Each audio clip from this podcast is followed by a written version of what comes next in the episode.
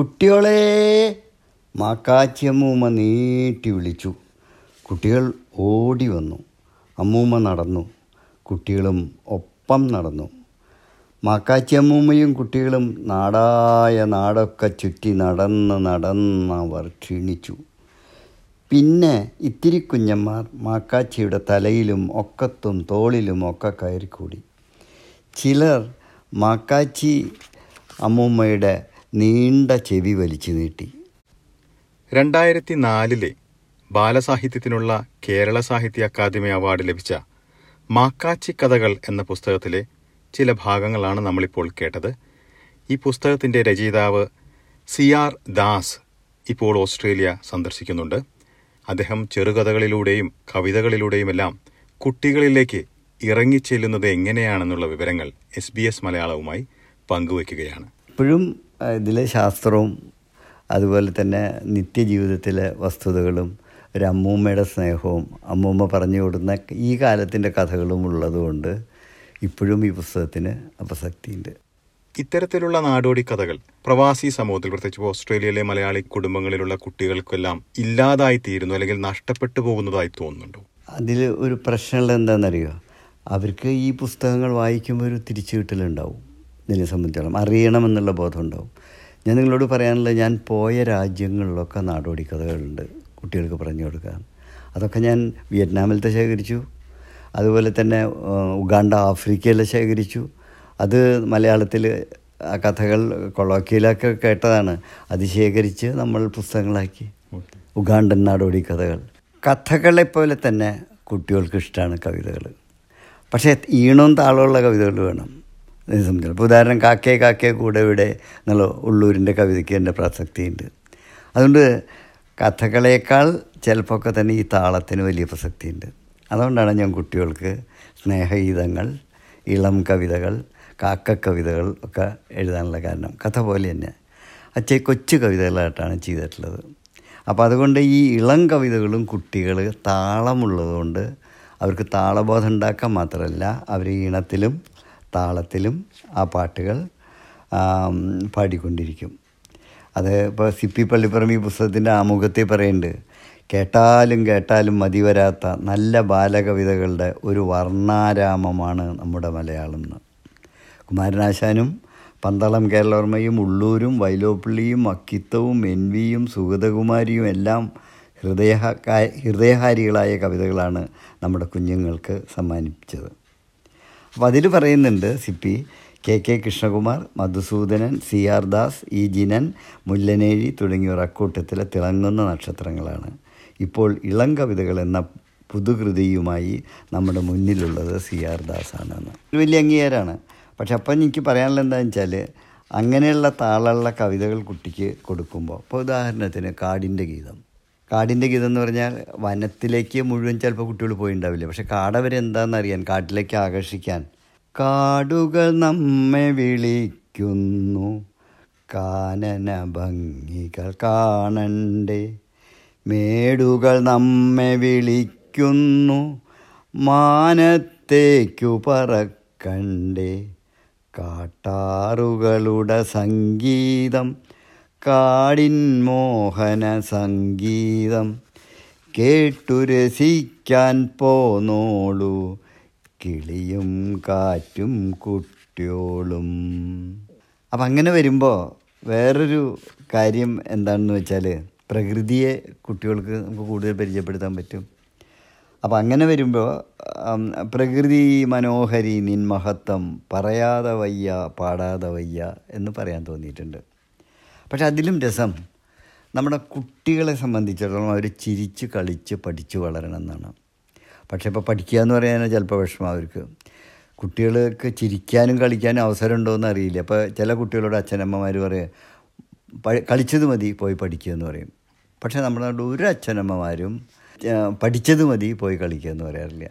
കുട്ടികളിലേക്ക് കഥകളിലൂടെ ഇറങ്ങിച്ചെല്ലുന്ന വ്യക്തിയാണല്ലോ മാഷ്. കുട്ടികളുടെ ബുദ്ധി വികസിപ്പിക്കുന്നതിനായി ഫെയറി ടെയിലുകൾ വായിച്ചു കേൾപ്പിക്കുകയെന്ന് ആൽബർട്ട് ഐൻസ്റ്റൈൻ പറഞ്ഞതായി വായിച്ചിട്ടുണ്ട്. ബുദ്ധി കൂടുതൽ വികസിപ്പിക്കുന്നതിനായി കൂടുതൽ ഫെയറി ടെയിലുകൾ വായിച്ചു കേൾപ്പിക്കുക എന്നാണ് അദ്ദേഹം പറഞ്ഞതായി പറയുന്നത്. മാഷിന്റെ കഥകൾക്കും കവിതകൾക്കുമെല്ലാം ഇതേ ഉദ്ദേശം തന്നെയാണോ ഉള്ളത്.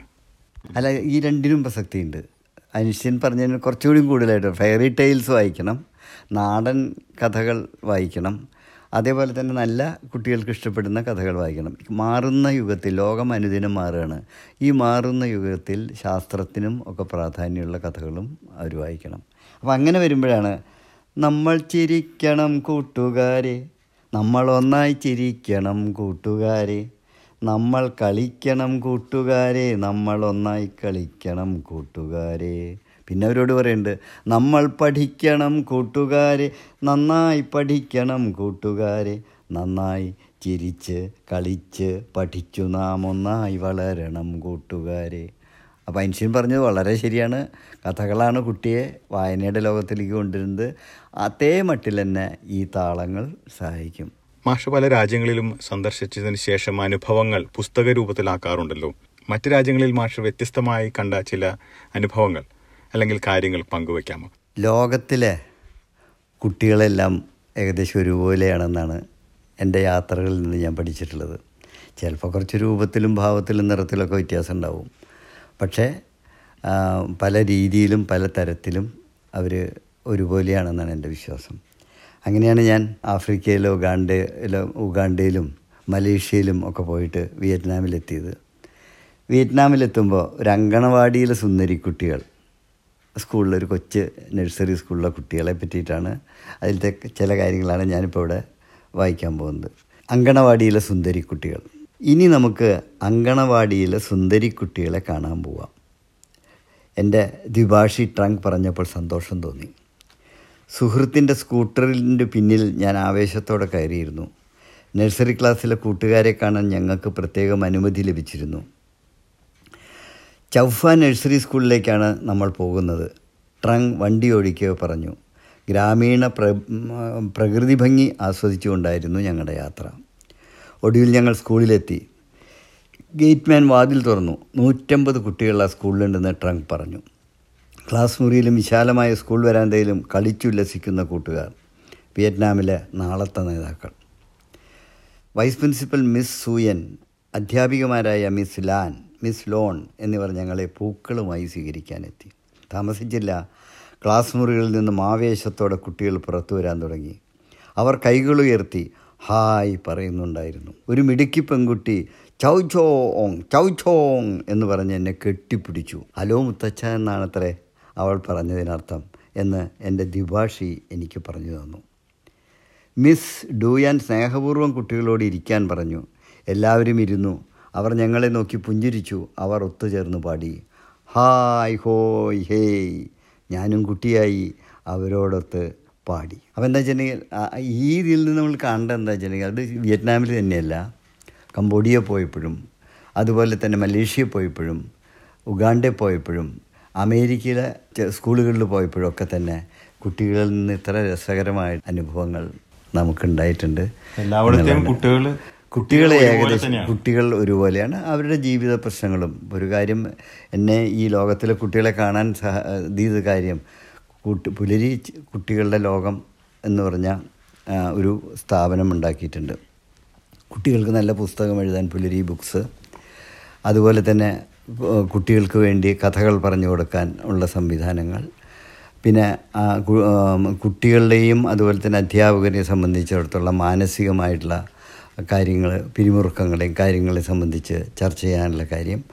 അങ്ങനെ വരുമ്പോൾ ഒരു പ്രധാനപ്പെട്ട കാര്യം പഠിച്ചത് ദാരിദ്ര്യം പട്ടിണി നിരക്ഷരത ബാലവേല ബാലപീഡനം ഇതൊക്കെ നിറഞ്ഞൊരു ലോകത്തിലാണ് നമ്മൾ ജീവിക്കുന്നത്. വികസിത രാജ്യങ്ങളിലടക്കം. പ്രത്യേകിച്ചും ലോ കുട്ടികളുടെ ദാരിദ്ര്യവും പട്ടിണിയും നിരക്ഷരതയൊക്കെ ഇല്ലാതാക്കാൻ അവരുടെ അവകാശങ്ങൾ സംരക്ഷിക്കാനുള്ള ഒരു പ്രവർത്തനത്തിന്റെ ഭാഗമായാണ് ആസ്ട്രേലിയയിലെത്തണത് എങ്ങനെയൊക്കെയുണ്ട് ആസ്ട്രേലിയയിലെ സ്ഥിതി? ആസ്ട്രേലിയയിലെ ആദിവാസികളുടെ സ്ഥിതി എങ്ങനെയാണ്? ഇവിടെ വന്ന കേരളത്തിൽ നിന്നും ഇന്ത്യയിൽ നിന്നും വന്ന കുട്ടികളുടെ സ്ഥിതി എന്താണ്? അവരെങ്ങനെ പെരുമാറുന്നു? അവരോട് കഥ പറഞ്ഞു കൊടുക്കാൻ പറ്റുമോ? അവരെനിക്ക് കഥ പറഞ്ഞു തരുമോ? എന്നൊക്കെ അറിയാൻ വേണ്ടിയിട്ടുള്ള ഒരു അന്വേഷണമാണ് ആയിട്ടാണ് ഞാനിപ്പോൾ ആസ്ട്രേലിയയിലെത്തിയത് എന്തായാലും ഈ ഒരു അന്വേഷണത്തിന്റെ അവസാനം ഓസ്ട്രേലിയൻ കുട്ടികളെ പറ്റിയും ഒരു പുസ്തകം തന്നെ നമുക്ക് തീർച്ചയായിട്ടും. അതിപ്പോൾ ഞാനിതിപ്പോൾ എന്താ വെച്ചിട്ടുണ്ടെങ്കിൽ ആസ്ട്രേലിയത്തെ കുട്ടികളെ പറ്റി എഴുതുന്നുണ്ട്. കേരളത്തിലെയും ഇന്ത്യയിലെയും കുട്ടികൾ മനസ്സിലാക്കുന്നത് പലതും ട്രാൻസ്ലേറ്റ് ചെയ്യപ്പെടുന്നുണ്ട്. അതേപോലെ തന്നെ ഇപ്പോൾ വിയറ്റ്നാമിലത്തെ കുട്ടികളുടെ കാര്യം അറിയുമ്പോൾ വിയറ്റ്നാമിൽ പോകാൻ കുട്ടികൾക്കോ അല്ലെങ്കിൽ അവരുടെ അച്ഛനമ്മമാർക്കോ ആഗ്രഹം വരുന്നുണ്ട്. ഓസ്ട്രേലിയയിലെ മലയാളി കുടുംബങ്ങളിലെ കുട്ടികളും സജീവമായി തന്നെ പുസ്തകങ്ങൾ പ്രസിദ്ധീകരിക്കാനും അതുപോലെ തന്നെ എഴുതാനും ഒക്കെ മുന്നോട്ട് വരുന്നുണ്ട്. എന്താണ് മാഷിന് നൽകാൻ ഒരു സന്ദേശമായിട്ടുള്ളത്? ഇപ്പോൾ ഓസ്ട്രേലിയയിൽ ഇപ്പോൾ ഇന്നലെ തന്നെ വന്നപ്പോൾ ഒരു കുട്ടി എന്നെ വിളിച്ച് ഫോണിൽ സംസാരിക്കുകയുണ്ടായി. പക്ഷേ അതേ സമയത്ത് നമുക്ക് ഓരോ കുട്ടികളെ കാണുമ്പോഴുള്ള പ്രശ്നം എന്താണെന്നറിയോ? ചിലപ്പോൾ അവർ കുറച്ച് നാണം കുണുങ്ങികളൊക്കെ ആവും.